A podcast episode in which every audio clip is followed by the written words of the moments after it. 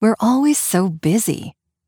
Okay, I know that's a pretty general statement, and it might have a lot to do with the fact that I live in North America. There are places in the world that are much more relaxed about their days than we are here. I get it.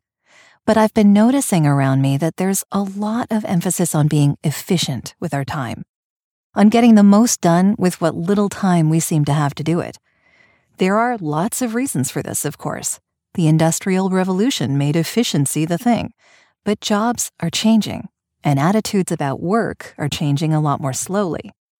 Everyone's after a side hustle. The gig economy seems to be the new buzzword. And sure, turning something we love into a career that makes us money is definitely helpful to our well-being and self-worth.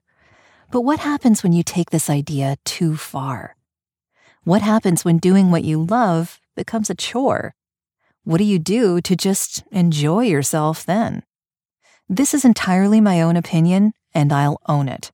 We've forgotten how to just relax. I understand that we all need to make money to put a roof over our heads and food on the table.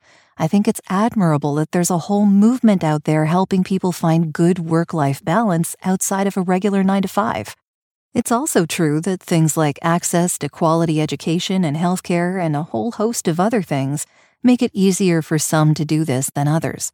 But can we each find maybe a half hour a day to just do nothing? What's wrong with a little me time? There's a reason every airline tells parents to put their own mask on first during a crisis.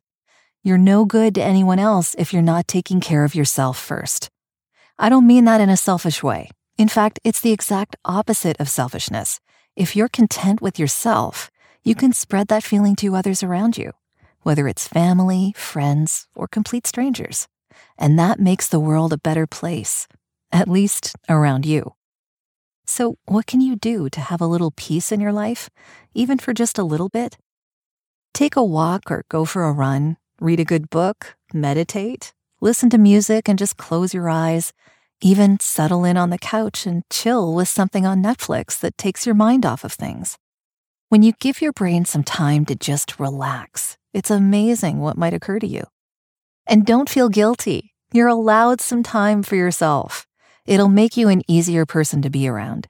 It'll help you discover things about yourself that will help you relate to other people better. Personally, I'm an introvert, so if I don't have that time alone, I start to go a little bonkers. But there are others that get their energy from being around other people. Nothing wrong with that. Find the way you replenish and cater to it. Peace is often associated with quiet, but it doesn't have to be. Find your peace, wherever that happens to be. And even if it's only for a few minutes a day, you'll be better able to handle all the busyness that life hands you. Stillness might not be quite what you're after, or your style, but I've linked to a video of a TED Talk by Pico Iyer in my blog, so see if it helps you find a few moments out of every day to just be.